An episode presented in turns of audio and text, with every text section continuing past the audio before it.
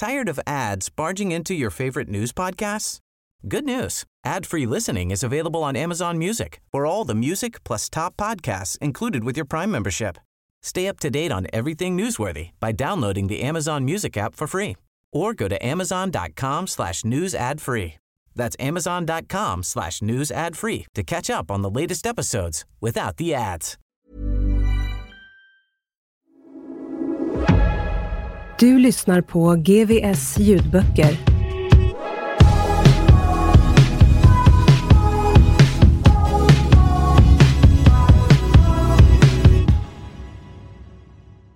De kallar mig Solvallamördaren av Janne Ranninen och Ivar Andersen. Så länge jag hade datorn kunde jag bolla texter och beats. Den var en guldgruva på det sättet. Vi var tre stycken som delade på den. När möjligheten att få den insmugglad uppenbarade sig visste vi redan från början att vi skulle torska för den förr eller senare. Så det var lika bra att använda den maximalt så länge det gick. Vi turades om att ha den åtta timmar var och alla använde den till sina olika grejer. En av oss spelade mest nätpoker. Den andra höll kontakt med familjen genom Skype och visade upp cellen för barnen. Men jag tänkte att snuten kunde kolla på tjejens IP-adress och ville inte kontakta Penelope eller styvsonen genom den. Samtidigt som datorn hade vi tagit in en liter whisky och en liter rom och ordnade fest på avdelningen. Vi hade citron och tillbehör och ordnade en liten bar.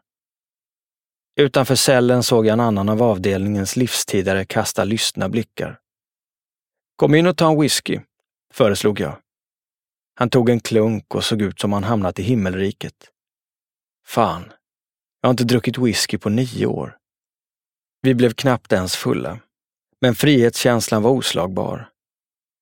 Datorn fick vi behålla i sju månader innan det blev razzia på avdelningen. Jag satt och spelade poker när jag hörde plitarna gorma. Snabbt slängde jag ner datorn i tvättkorgen och la en handduk och lakan över. Jag förstod att de skulle hitta den, men jag var tvungen att försöka. Och det fanns ingen annanstans att gömma den. Vi hade gjort upp att den som hade datorn när plitarna kom skulle ta ansvaret och jag tog självklart på mig allt.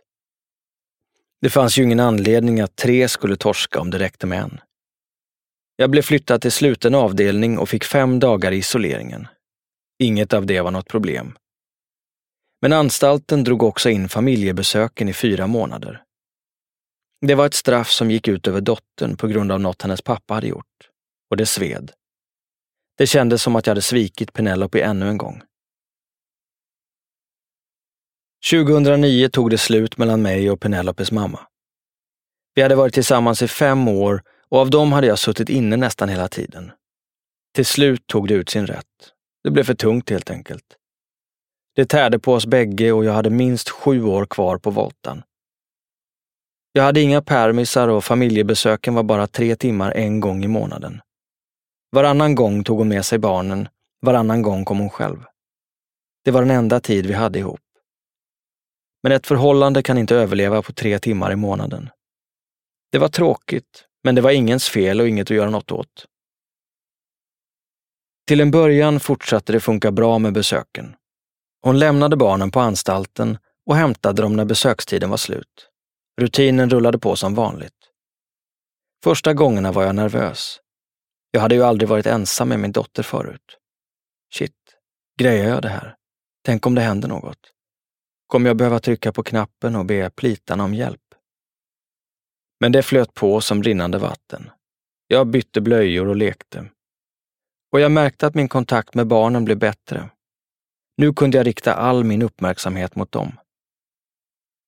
De första besöken var styvsonen alltid med. Men sen ville hans biologiska pappa inte att han skulle besöka mig mer. Det gjorde ont. Men jag kände inte att det fanns något annat val än att respektera det. Även om jag älskade honom som min egen så hade han redan en pappa och det enda rätta var att den pappan fick bestämma. Vi fortsatte att ha sporadisk kontakt. Och varje gång jag skickade en present till Penelope såg jag alltid till att han också fick någonting. Sen började besöken avta. Penelopes mamma kom förbi allt mer sällan. Istället kom hennes släktingar förbi med barnen ibland. När min mamma besökte Finland tog hon med sig dem till fängelset. Helsingforsanstalten hade två olika familjelägenheter. En etta och en lite större tvåa. De var schyssta. Det fanns ett litet sovrum, ett kök där man kunde laga mat och ett badrum med dusch. Själva lägenheterna gick det inte att klaga på. Problemet var tillgängligheten. Timmarna man fick var för få. Och på vissa fängelser fanns det bara möjlighet att låna familjerummen tre dagar i veckan. På onsdagar, lördagar och söndagar. Det räckte inte åt alla fångar som behövde ta emot besök av sina barn eller partners. Lägenheterna fanns ändå där. Personalen också. Det hade inte kostat mer resurser att utnyttja dem alla dagar i veckan eller låta fångarna tillbringa natten där med familjen. Att barnen får träffa sina föräldrar tre timmar i månaden är katastrof. Säkerheten var hög. Allt som besökarna skulle ta in i rummet var tvunget att kontrolleras av hundar. Och från min sida fick jag inte ta med mig någonting alls. Men jag ville ge min dotter presenter och var fast besluten att inte låta mig hindras av deras idiotiska regler. Kåkens förråd låg på vägen till familjerummet. Om jag beställde någonting var anstalten tvungen att förvara det i förrådet. Reglerna sa att de inte kunde returnera redan betalda varor till leverantörerna. Och eftersom man var tvungen att byta om till kåkkläder för familjebesöken så stannade man alltid till vid förrådet. Just det, jag har en present till dottern här också, brukade jag säga. Plitarna blev helt galna. Du kan bara beställa saker åt dig själv, inte åt ditt barn. Jag tänker inte sitta här i tio år utan att kunna ge min dotter presenter, svarade jag. Det var mycket tjafs, men jag fick med mig presenterna till slut och vissa såg mellan fingrarna. De hade barn själva och förstod. Jag köpte med mig en CD-skiva, en DVD med någon barnfilm eller vad som helst. Huvudsaken var att jag hade med mig någonting litet varje gång. Vi sågs ju bara en gång i månaden, så det var viktigt att visa Penelope att jag brydde mig. När jag först fick familjebesök fick jag laga egen mat också. Jag gjorde pizza och äppelpiroger på avdelningen som jag sen gräddade i besöksrummet. De stod i ugnen medan vi lekte och fick besöksrummet att dofta nästan som ett riktigt hem. Sen ändrades reglerna. Egen mat förbjöds. Det var onödigt, för lägenheterna hade ju fungerande kök. Och trist att vi inte fick spendera våra egna pengar på att göra besöken trevligare. Det fanns ingen rimlig anledning till beslutet. Det var bara en del i utvecklingen att göra fångarnas liv hårdare på alla fronter. För min del kändes det som att de ville ta ifrån oss någonting som fungerade bara för att jävlas. De ville inte att vi skulle kunna laga mat till våra barn. Vi skulle väl inte framstå som bra föräldrar helt enkelt. Barnen fick väl helt enkelt skylla sig själva om deras föräldrar begått brott. Om Sebbe var ansiktet utåt så stod det snart klart för alla att Leo var kartellens hjärta och hjärna. Han gjorde intervjuer från kåken och la ut texten om uppväxten i miljonprogrammet och hur dagens skattesänkningar födde nästa generations kriminella. Jag var tillbaka i Riihimäki efter tre år i Helsingfors och såg fram emot att sitta med Leo igen. Jag hade ett förslag om hur kartellen kunde expandera som jag ville dra för honom. Strax efter att vi fått hovrättsdomen 2005 hade jag lärt känna Pete. Det var en förortskille på 18-19 år, lång och smal, som såg vilsen ut på kåken i Helsingfors. Precis som jag varit i hans ålder. Han hade ett kort straff och vi hade ingen mer kontakt innan han åkte in nästa gång några år senare. Då hade kartellen blivit ett namn att räkna med i hiphop-Sverige och fått ett rykte som nådde över Östersjön. Peter berättade att han själv drömde om att rappa. Han kallade sig Peter K och hade talang. De historier han ville berätta liknade våra egna, men framfördes på finska. Kopplingen till kartellen kändes självklar. Och Leo gillade idén att knyta honom till oss. Jag kände ju de tunga namnen på Helsingforskåken, de som hade inflytande. Och när jag skulle flyttas till Rihimäki igen sa jag till dem att Peter var en bra kille. Bad dem se till så att inget hände honom och att han hade det han behövde. Peter skrev ofta till mig och tackade för det. När han muckade presenterade jag honom för Keyyo. Han lånade ut pengar så att Peter kunde komma igång med sin egen verksamhet. Det var bara kriminalitet som gällde. Han hade inte en tanke på att lägga ner. Som en vänskaplig gest bjöd han in mig att bli en del av affärerna. Jag tackade nej. Jag hade lämnat den biten bakom mig. Och dessutom hade Peter redan bevisat att han var en vän att lita på. Om min mamma kom till Finland fixade han skjuts åt henne. Om Penelope skulle till Sverige och hälsa på såg han till att någon körde henne till båten. Om jag köpte presenter eller kläder till min dotter så hämtade han ut paketen på posten. Jag såg honom som en lillebror. Peter åkte över till Sverige också. Vid den här tiden hade Kartellen hunnit släppa två album och vuxit till en maktfaktor inom svensk musik. Jag sa åt Sebbe och grabbarna att ta hand om honom. De spelade in och festade ihop. Peter spelade även in en av mina texter. Om jag skriver en låt till min dotter, kan du rappa den då? frågade jag. Självklart, Janne. Peter K och Sten Yxi stod för beats och rap och Sten Yxis dotter sjöng refrängen.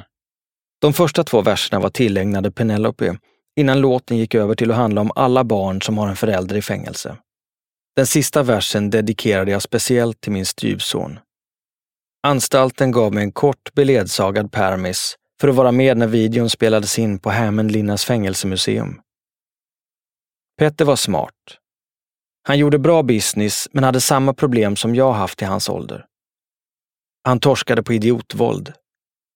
Om någon inte betalade en skuld kunde han gå och skära upp personens ansikte.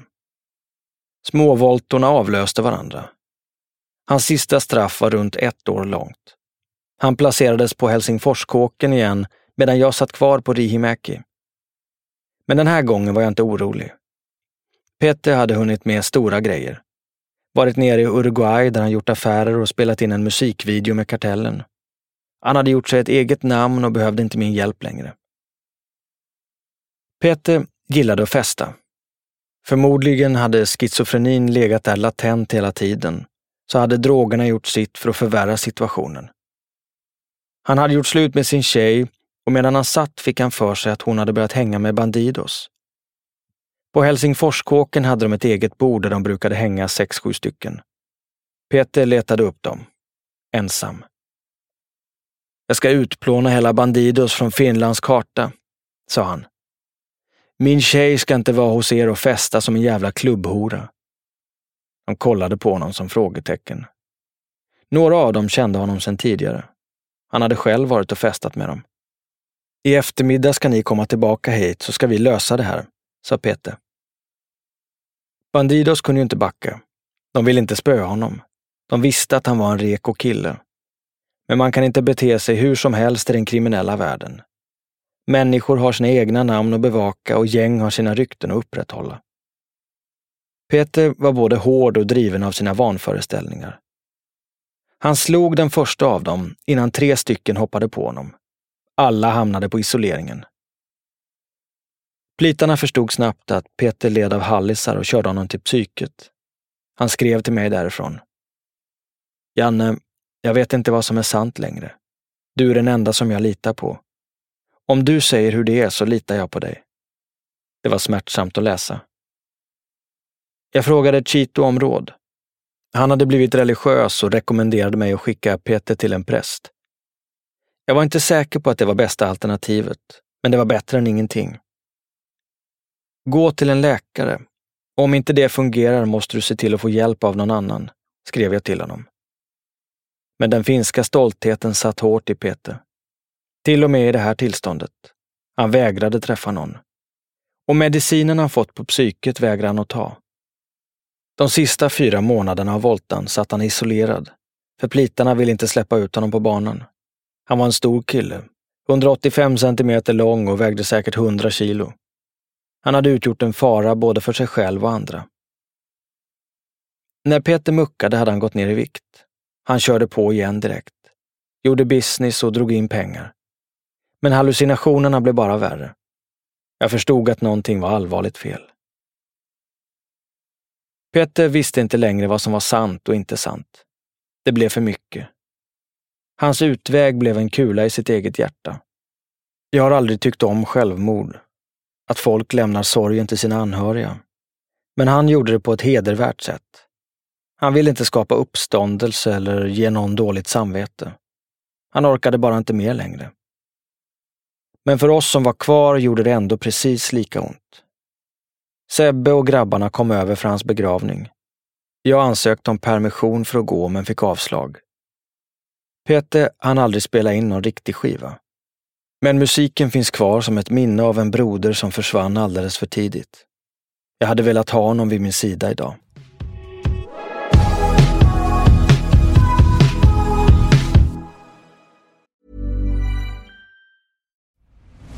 I'm Nick Friedman. I'm Lee Alec Murray. And I'm Leah President. And this is Crunchyroll Presents The Anime Effect. We are a new show breaking down the anime news, views, and shows you care about each and every week. I can't think of a better studio to bring something like this to life. And Yeah, I agree. We're covering all the classics. if I don't know a lot about Godzilla, which I do, but I'm trying to pretend that I don't right Hold now. it in, hold on. And our current faves. Luffy must have his due. Tune in every week for the latest anime updates and possibly a few debates. Oof. I remember, what was that? Say what you're gonna say, and I'll circle back. you can listen to Crunchyroll Presents The Anime Effect every Friday wherever you get your podcasts. And watch full video episodes on Crunchyroll or the Crunchyroll YouTube channel.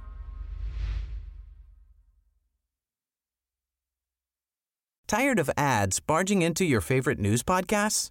Good news. Ad-free listening is available on Amazon Music for all the music plus top podcasts included with your Prime membership. Stay up to date on everything newsworthy by downloading the Amazon Music app for free or go to amazon.com slash news ad free. That's amazon.com slash news ad free to catch up on the latest episodes without the ads.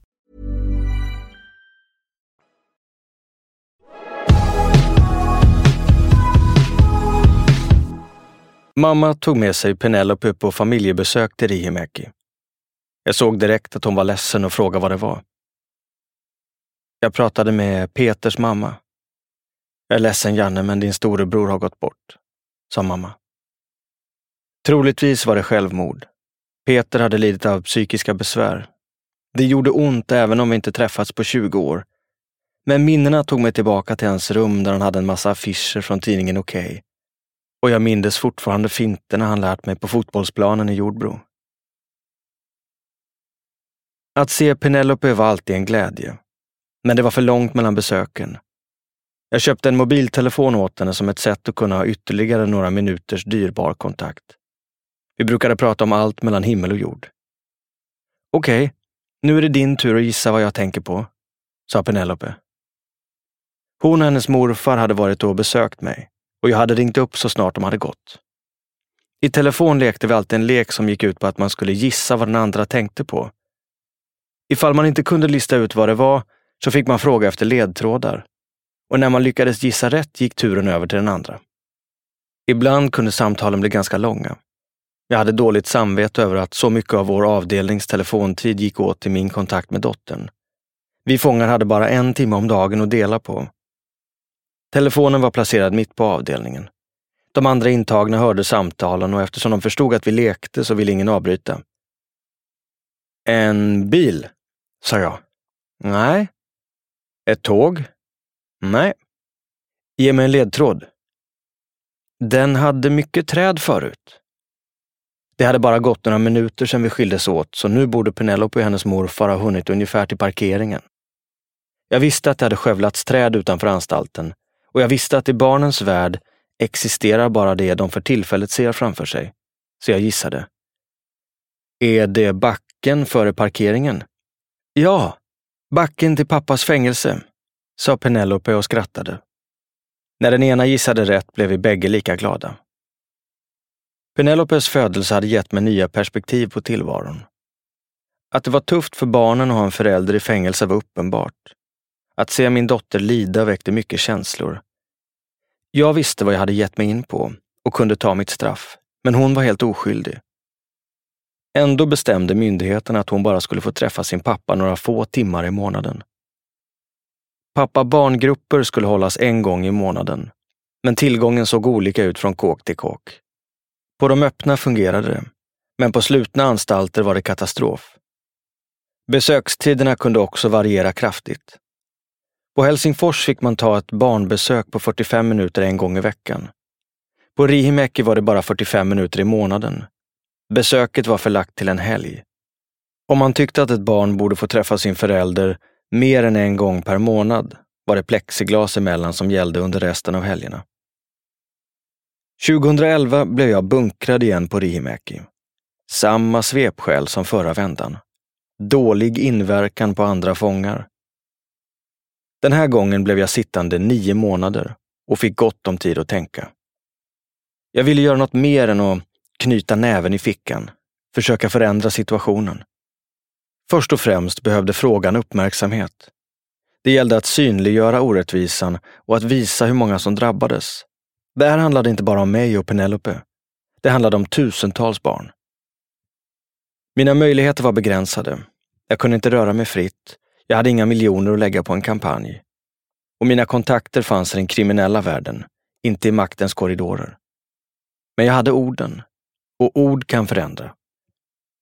Precis som Leo skrev hiphop-texter om livet i förorterna skulle jag skriva om min verklighet. Det skulle bli en bok om livet som pappa bakom galler. Jag intervjuade sju andra pappor som satt i fängelse. Folk jag suttit med och som jag visste brydde sig mycket om sina barn. Dessutom intervjuade jag hustrun till en av dem, ett av barnen och fyra personer som arbetade med barnfrågor i eller i närheten av kriminalvården. Att få permission för att bilda opinion kring mer human kriminalvård var förstås inte att tänka på. Istället skrev jag frågorna på maskin i cellen och postade till fångarna och socialarbetarna. Den enda intervjun jag fick göra ansikte mot ansikte var med Rihimäkis vicedirektör, Carolina Tarovori, som kom och besökte mig i skolutrymmena. Hon verkade inte tycka om projektet. I bokens första del berättade jag min egen historia. Från gripandet efter klippningen på Volkan och framåt.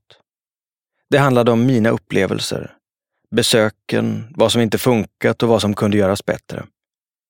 Sen gick jag över till intervjuerna. Jag hade ställt de frågor jag själv hade funderat på och det visade sig att alla hade likadana tankar och erfarenheter. I den tredje och sista delen fick samhället, kriminalvården och de sakkunniga säga sitt.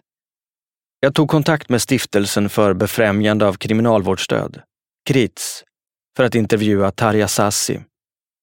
Hon ledde stiftelsens arbete med barn och anhörigfrågor och drev projektet Eje Perre, en hel familj.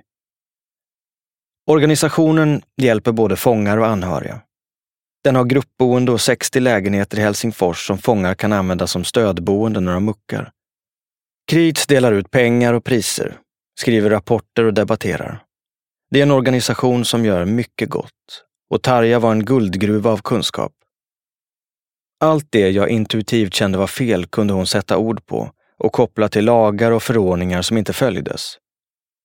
Enligt fängelselagen ska fångarna stöttas i sina relationer med familj och närstående. I Kriminalvårdsstyrelsens riktlinjer för barn och familjearbete är det också tydligt att mammor och pappor som sitter i fängelse ska ha rätt att vara närvarande i barnets liv. De här sakerna handlade inte bara om fångarnas välmående, utan också om att risken för att återfalla i brott är lägre för den som har ett fungerande familjeliv. Här var alltså någonting som skulle gynna hela samhället. Ändå satte sig kriminalvården på tvären när våra barn ville träffa oss. Jag läste mängder av forskningsrapporter undersökningar och lagtexter när jag gjorde research till boken. Barn med en förälder i fängelse löper betydligt större risk att drabbas av depressioner och att fastna i destruktivt beteende. Men en av de faktorer som kan motverka detta är om barnet har en god relation till föräldern som sitter i fängelse. En förälder bakom galler är bättre än ingen förälder alls. Jag frågade Tarja om hon kunde tänka sig att skriva förord till boken. Självklart vill jag det, svarade hon. Förordet var lysande. Idag lever omkring 10 000 barn bland oss som lider av att ha en förälder i fängelse. Det är vår plikt att agera så att skadeverkningarna för barnen minimeras. De är fullständigt oskyldiga till situationen, skrev Tarja och fortsatte. Av de 15 fängelserna i Finland har bara sex stycken besöksrum där barnen kan vidröra sina föräldrar. Kanske är det dags att se de här anstalterna med barnens ögon. 2013 var jag klar med arbetet, men inget normalt förlag ville släppa boken. Istället fick det bli ett beställningstryck där jag förband mig att köpa 500 exemplar. Om vi behövde fler längre fram skulle de kunna tryckas on demand. Omslaget byggde på en scen jag varit med om alldeles för många gånger. Det var en teckning som föreställde ett besöksrum. Fången satt med ryggen till och sträckte fram sin hand mot plexiglaset. På andra sidan satt ett barn och sträckte fram sin. Den fick titeln Isene Vankilassa, pappa i fängelse. Att hålla den i handen kändes stort. Krits skulle anordna en föreläsningsdag om barn till fångar och deras rättigheter och jag hade blivit inbjuden att prata. Tanken var att pappa i fängelse skulle lanseras i anslutning till dagen. När jag fick inbjudan med post till kåken blev jag glatt överraskad över att se vice direktör Carolinas namn bland de andra talarna. Jag bad en plit skicka meddelande om att jag ville prata med henne. Det dröjde ett tag, men nästa dag kom hon ner till skolsalen. Jag har bråttom. Vad var det du ville? frågade hon kort. Jag har blivit inbjuden för att prata på seminariet. Jag såg i programmet att du också skulle vara med. Kul, svarade jag glatt. Carolina satt i styrelsen för en grupp som Kriminalvårdsstyrelsen tillsatt för att lägga upp nya riktlinjer för familj och barnarbetet, men verkade bli besvärad när jag ville prata om seminariet. Så här funkar det inte, utbrast hon. Det är inte du som bjuder in mig. Inbjudan ska inte ens komma direkt till dig. Den ska gå genom oss först. Det var svårt att förstå hennes upprördhet. Om det var någon inom kriminalvården som borde ha stöttat mig var det Carolina. Det var hon som 2007 hade gjort min verkställighetsplan, alltså den personliga plan med mål som den intagna ska uppnå under strafftiden. Och hon borde ha varit eld och lågor över att jag kommit så långt. Kanske var det tanken på att vi där, på konferensen, skulle vara jämlikar under några timmar som störde henne. Okej, okay, visst, sa jag. Säg vad du vill. Jag ska dit i alla fall. Vi ses där. Så blev det också. Eftersom det var Carolina som ansvarade för min verkställighetsplan så beslutade hon också om mina permissioner. Hon gav mig fyra timmar. Två timmar på plats och en timmes resväg i varje riktning. Hon kände väl att hon inte hade något val. Om hon aktivt stoppat en inbjuden deltagare hade hon riskerat att se dålig ut inför Krits. Vägen till Hotell Arthur i centrala Helsingfors tog mer än en timme att köra. Jag såg att plitarna kollade på klockan, men tänkte att det där var deras problem. Jag hade mina egna problem att tänka på, som nervositeten. Det var säkert 200 pers i hörsalen, fullsatt. I publiken satt höjdare från kriminalvården, socialarbetare och journalister. Det var första gången det anordnades en så stor konferens på temat i Finland. Min bok såldes i entrén. Innan seminariet deltog jag i en presskonferens tillsammans med finska barnombudsmannen, Pia Bergström från Svenska föreningen BUFF, som arbetar för barn med familjemedlemmar i fängelse, och så Carolina, som representant för finska kriminalvården. Ett femtontal journalister ställde frågor och fotograferade. Pratar inte ni fångar med personalen på fängelset om era barn? frågade en journalist mig. Jo, det gör vi, svarade jag förvånat. Journalisten berättade att Carolina tidigare under dagen i en separat intervju kommit med rakt motsatta uppgifter. Att vi fångar absolut inte pratade med personalen om våra familjeförhållanden. Hon blev ställd mot väggen där och det verkade jobbigt för henne. Jag hade tränat mycket inför föreläsningen, både ensam i cellen och med andra fångar som publik. Men nu var det på riktigt. Shit, grejar jag det här? Kommer jag frysa? Kommer jag få ut budskapet? Jag hade suttit tio år och det var först de sista åren jag fått lämna anstalten. Och då bara på ledsagade permissioner. Nu stod jag ensam på scen. Konferencieren presenterade mig. En kort applåd. Därefter blev det helt tyst. Alla väntade på att jag skulle ta till orda. Adrenalinet rusade genom kroppen det var en känsla som påminde om den jag haft på Solvalla. Nu var det bara att välja. Fly eller fäkta. Och jag hade flytt tillräckligt i mitt liv. Känslan efteråt var riktigt skön. Jag hade grejat det här också. Och inte bara det. Många hade kommit fram och uttryckt sin uppskattning. Nu började mina ord tas på allvar. Jag babblade inte bara ut i tomma intet. Någon lyssnade. Hela seminariet var på sex timmar. Jag hade helst velat stanna kvar och lyssna på de andra talarna, snacka med alla och nätverka. Men beslutet låg inte i mina händer och jag var ändå fett nöjd med dagen. Plitarna var däremot snea. Fan, vi kommer inte hinna tillbaka i tid. Vice direktören hade slagit sig ner vid ett bord ute i lobbyn. Jag såg hur hon satt och pratade glatt med några kollegor. Hörni, sa jag till plitarna. Om ni går 20 meter fram så sitter Carolina Taurovori där. Snacka med henne. Det är hon som har fattat beslutet. Plitarna gick fram. Det är ingen fara, det är inga problem, upprepade Carolina och såg sådär besvärad ut igen. Situationen verkade vara pinsam för henne. Kör hem i lugn och ro.